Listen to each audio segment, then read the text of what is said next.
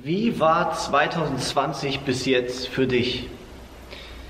Ich wünsche mir, dass wenn dir jemand am Ende des Jahres die Frage stellt, dass du antworten kannst, 2020 war ein Jahr, in dem du Jesus mehr kennengelernt hast, in dem dein Glauben gewachsen ist, in dem du Jesus mehr vertraut hast.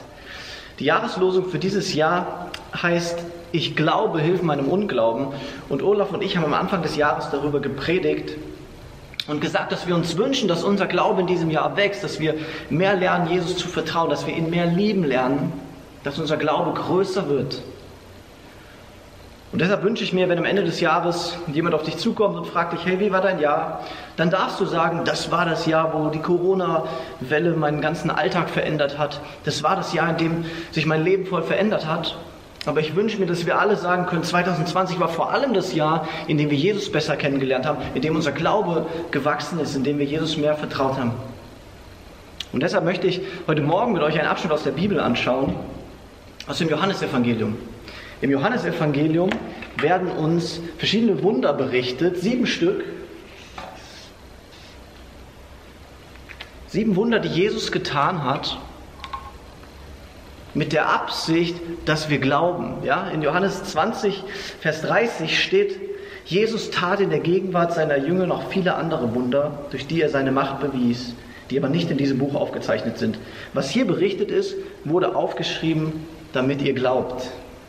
Ja, was in diesem Buch Johannes geschrieben ist, wurde aufgeschrieben, damit wir glauben. Wenn du also noch eine Lektüre suchst für jetzt diese Zeit, wo man mehr Zeit zu Hause verbringt, vielleicht hast du auch ein bisschen mehr Zeit zum Lesen, dann empfehle ich dir, lies Johannes. Das wird deinen Glauben auffrischen und du wirst im Glauben wachsen. Und ich möchte mir mit euch dieses erste Wunder, was Jesus im Buch Johannes tut, das möchte ich mir mit euch anschauen. Und zwar steht es in Johannes 2, die Hochzeit in Kana. Ich lese mal vor die Verse 1 bis 11. Zwei Tage später fand in Kana, einer Ortschaft in Galiläa, eine Hochzeit statt. Die Mutter Jesu nahm daran teil. Und Jesus selbst und seine Jünger waren ebenfalls unter den Gästen. Während des Festes ging der Wein aus. Da sagte die Mutter Jesu zu ihrem Sohn, Sie haben keinen Wein mehr. Jesus erwiderte, Ist es deine Sache, liebe Frau, mir zu sagen, was ich zu tun habe? Meine Zeit ist noch nicht gekommen. Da wandte sich seine Mutter zu den Dienern und sagte, tut, was immer er euch befiehlt. In der Nähe standen sechs steinerne Wasserkrüge, wie sie die Juden für die vorgeschriebenen Waschungen benutzten. Die Krüge fassten jeder zwischen 80 und 120 Liter. Jesus befahl den Dienern, füllt die Krüge mit Wasser. Sie füllten sie bis zum Rand. Dann sagte er zu ihnen, tut etwas davon in ein Gefäß und bringt es dem, der für das Festessen verantwortlich ist. Sie brachten dem Mann ein wenig von dem Wasser, und er kostete davon. Es war zu Wein geworden. Er konnte sich nicht erklären, woher dieser Wein kam. Nur die Diener, die das Wasser gebracht hatten, wussten es. Er rief den Bräutigam und sagte zu ihm, jeder andere bietet seinen Gästen zuerst den besseren Wein an und wenn sie dann reichlich getrunken haben, den weniger guten. Du aber hast den besseren Wein bis zum Schluss zurückbehalten. Durch das, was Jesus in Kana in Galiläa tat, bewies er zum ersten Mal seine Macht. Er offenbarte mit diesem Wunder seine Herrlichkeit und seine Jünger glaubten an ihn. Was für eine spannende und große Geschichte. Und ich möchte heute Morgen mit euch vor allem drei Punkte aus dieser Geschichte mir anschauen. Der erste Punkt heißt, Jesus tut Wunder. Jesus tut Wunder damals wie heute.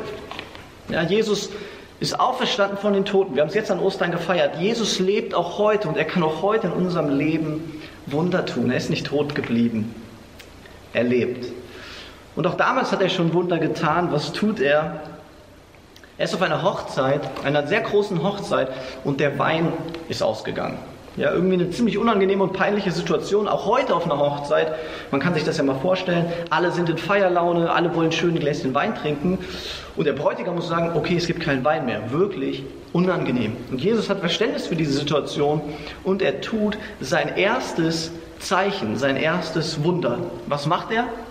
Er sagt zu den Bediensteten, hey, füllt alles, was ihr habt, mit Wasser auf. Ja, und da standen sechs steinerne Krüge, die jeweils 100 Liter fassen. Das heißt, insgesamt 600 Liter Wasser wird da angeschleppt. Und dann sagt Jesus, okay, jetzt schöpft einfach von dem Wasser und bringt es mal zu dem Zuständigen für diese Feier. Und der soll mal probieren.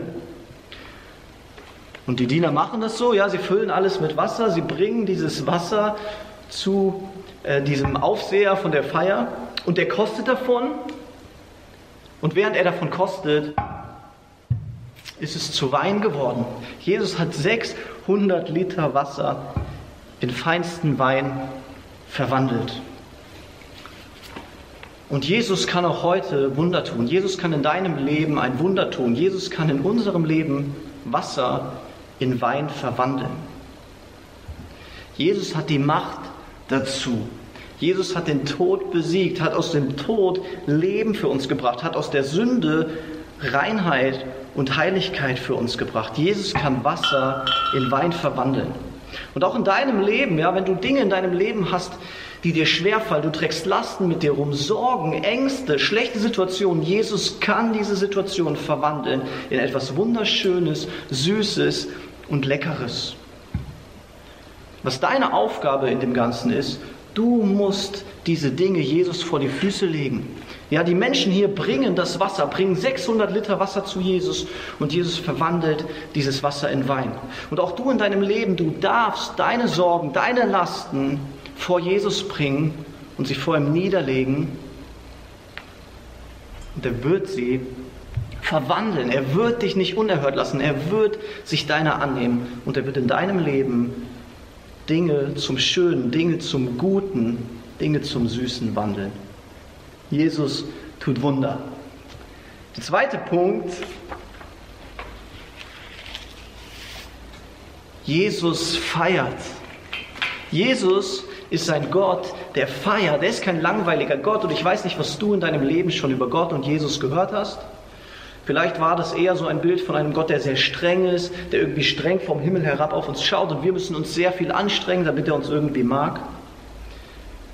Dieses Bild ist ein falsches Bild. Dieses Bild ist nicht das Bild, was wir in der Bibel lernen. Nein, in der Bibel wird uns Gott vorgestellt als ein liebender, ein gnädiger Gott, der gerne feiert und es liebt, wenn Menschen Feste zu seiner Ehre feiern. Und so handelt Jesus auch hier in dieser Geschichte. Er verdirbt nicht den Feierspaß, sondern als der Wein ausgeht, vermehrt er ihn. Und er tut das zu einer Zeit, wo die Menschen schon echt reichlich getrunken hatten und vielleicht sogar schon echt ziemlich angeschwipst waren. Ja, dieser Mann, der für diese Hochzeit zuständig war, für das Essen und Trinken dort, er kostet von diesem Wein und dann sagt er, jeder andere bietet seinen Gästen zuerst den besseren Wein an. Und wenn sie dann reichlich getrunken haben, den weniger guten. Du aber hast den besseren Wein bis zum Schluss zurückbehalten. Das heißt, jetzt, wo die Menschen echt schon einiges getrunken hatten, der ganze Wein ist ausgebraucht, die Menschen sind beschwipst, dort in diese Situation hinein verwandelt Jesus das Wasser in Wein. Jesus ist ein Gott, der feiert, ein Gott, der sich freut, ein Gott, der Feste liebt und der auch mit uns feiert. Ich finde es so spannend, Jesus ist so großzügig, Jesus ist so gnädig, Jesus gibt uns so oft mehr, als wir brauchen. Ein Beispiel aus meinem Leben. Ich habe mir jetzt von Noah Getschmann letzte Woche das Rennrad ausgeliehen und bin dann zum ersten Mal in meinem Leben Rennrad gefahren. Und es hat mega Spaß gemacht. Ich bin nach Bochum gefahren, zu Leni und dann auch wieder zurück und dann nach Herne und zurück. Bin viel damit gefahren und es ist richtig schnell, es macht mega Spaß. Ich weiß nicht, ob du schon mal Rennrad gefahren bist, aber so ein Rennrad hat einen mega unbequemen Sattel. Ja, der ist äh, steinhart und nachdem ich zwei Tage mit dem Rennrad unterwegs war, wollte ich mich mal wieder aufs Rennrad setzen. Aber, also mein Hintern, der hat sehr wehgetan dabei. Ja, weil, weil der irgendwie echt beansprucht war und irgendwie tat er weh. Und dann wollte ich mit der Leni aber an diesem Tag gerade Inliner und Fahrrad fahren und dann saß ich so auf dem Fahrrad und habe so ein bisschen gequengelt und gesagt, oh mein Hintern tut weh, der Sattel ist so hart. Und dann fahren wir so ein bisschen zehn Minuten und dann hält Leni plötzlich an und sagt, Stefan, guck mal, was da auf der Straße liegt. Und dann schaue ich auf die Straße und auf der Straße liegt ein Überzug für einen Fahrradsattel. Ja, und ich schaue mir den so an und fühle dran und der fühlt sich wirklich richtig gemütlich an und dann habe ich ihn aufgehoben, auf meinen Sattel getan und es hat perfekt gepasst. Und ich habe mich draufgesetzt und es hat sich so schön bei dem Hintern angefühlt. Es tat nicht mehr weh, es war bequem und ich konnte so schön mit Leni zusammen Fahrrad fahren an diesem Tag. Gott versorgt uns so oft mit mehr, als wir brauchen. Und du kannst mal vielleicht in deinem Leben schauen, was hast du in deinem Leben, was du nicht unbedingt zum Leben brauchst, was Luxus ist. Und dann sei dankbar dafür, denn das hat Gott dir anvertraut und das schenkt dir Gott. Weil unser Gott ist ein Gott, der gut ist. Unser Gott ist ein Gott, der feiert. Unser Gott ist ein Gott, der es liebt, fröhlich zu sein und zu feiern. Ich finde noch einen Punkt sehr spannend an dieser Geschichte. Jesus verwandelt Wasser in Wein, krasses Wunder. Und dann probiert aber dieser Vorkoster von dem Wein und sagt, boah, das ist der beste Wein, den ich je getrunken habe. Warum hast du den nicht sofort am Anfang serviert und dann haben die Leute sich ein bisschen damit betrunken gemacht und dann hast du die Plörre rausgeholt? Nein, du hast es andersrum gemacht. Du hast den besten Wein zum Schluss aufbewahrt. Ja, Jesus ist wohl der beste Weinhersteller, den diese Welt je gekannt hat. Und ich möchte dich fragen im dritten Punkt, was trinkst du? Ich bin überzeugt davon, jeder Mensch ist durstig.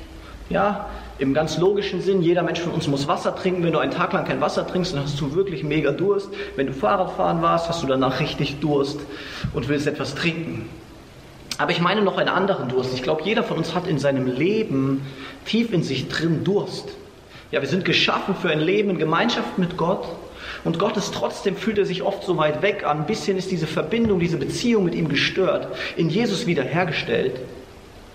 Und trotzdem bleibt so ein bisschen von diesem Durst, von dieser Sehnsucht nach mehr, nach dass mir jemand Wert zuspricht, dass mir jemand Anerkennung gibt, dieser Durst bleibt ein bisschen übrig. Aber Jesus sagt in der Bibel, er ist der, der diesen Durst stillen kann. Er ist der, der dir zu trinken gibt und dich wird nicht mehr dürsten. Er ist der, der sagt, du kannst jeden Tag zu mir kommen und du darfst von dem Wasser, dem lebendigen Wasser, von dem guten Wein trinken und es wird deinen Durst stillen. Du darfst jeden Tag kommen. Ich will dich fragen, nimmst du das in Anspruch? Trinkst du von diesem edlen, kostbaren, leckeren Wein, den Jesus dir anbietet? Oder trinkst du irgendetwas anderes, einen billigen, günstigen Wein? Wisst ihr, ich kenne das aus meinem eigenen Leben, wenn mich irgendwelche Gedanken beschäftigen, wenn ich mich frage, wer bin ich, bin ich überhaupt was wert, was soll ich hier eigentlich tun, dass ich mich dann ablenke und ich fülle mich mit anderen Dingen als mit dem, was Jesus mir anbietet.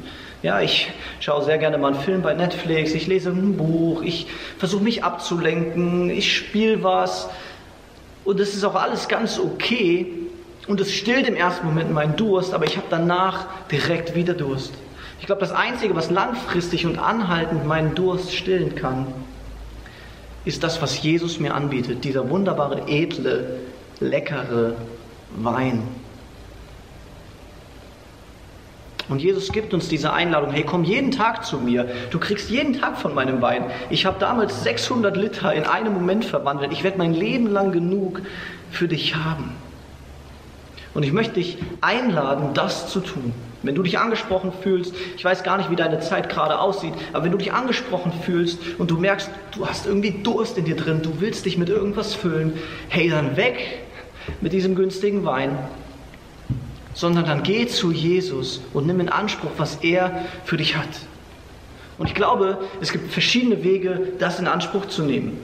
Ja, das ist ja nur eine Symbolik. Du sollst nicht wirklich jetzt ganz viel Wein trinken. Das ist eine Symbolik, dass du zu Jesus gehst und dir von Jesus etwas schenken lässt. Und das kannst du tun, indem du zu ihm betest. Nimm dir jeden Tag Zeit und bete zu Jesus und sag ihm, was du brauchst und sag ihm deine Situation. Lies in seinem Wort, ich habe es eben schon gesagt, hey, lies das Johannesevangelium, fang damit an, lies jeden Tag ein Kapitel im Johannesevangelium und du wirst erleben, davon bin ich überzeugt, du wirst erleben, wie das dich ausfüllt und wie das deinen Durst stillen wird. Und als dritter Punkt, hab Gemeinschaft mit deinen Geschwistern. Auch das ist etwas, ja, sich mit anderen auszutauschen über diesen leckeren Wein, den Jesus uns schenkt. Auch das kann unseren Durst stillen. Deshalb schnappt ihr dein Telefon, ruf jemanden an aus der Gemeinde, ruf Freunde an und tauscht euch gemeinsam darüber aus, was ihr mit Jesus erlebt. Vielleicht auch indem ihr Johannes zusammenlest. Ich wünsche dir und mir so sehr, dass wir uns das erleben, wie Jesus unseren Durst ausfüllt. Jesus, der heute in deinem Leben Wunder tut. Jesus, der heute mit dir und über dein Leben feiern möchte. und der dich heute Morgen fragt, was trinkst du? Und dich einlädt, von seinem guten, edlen, leckeren Wein zu trinken.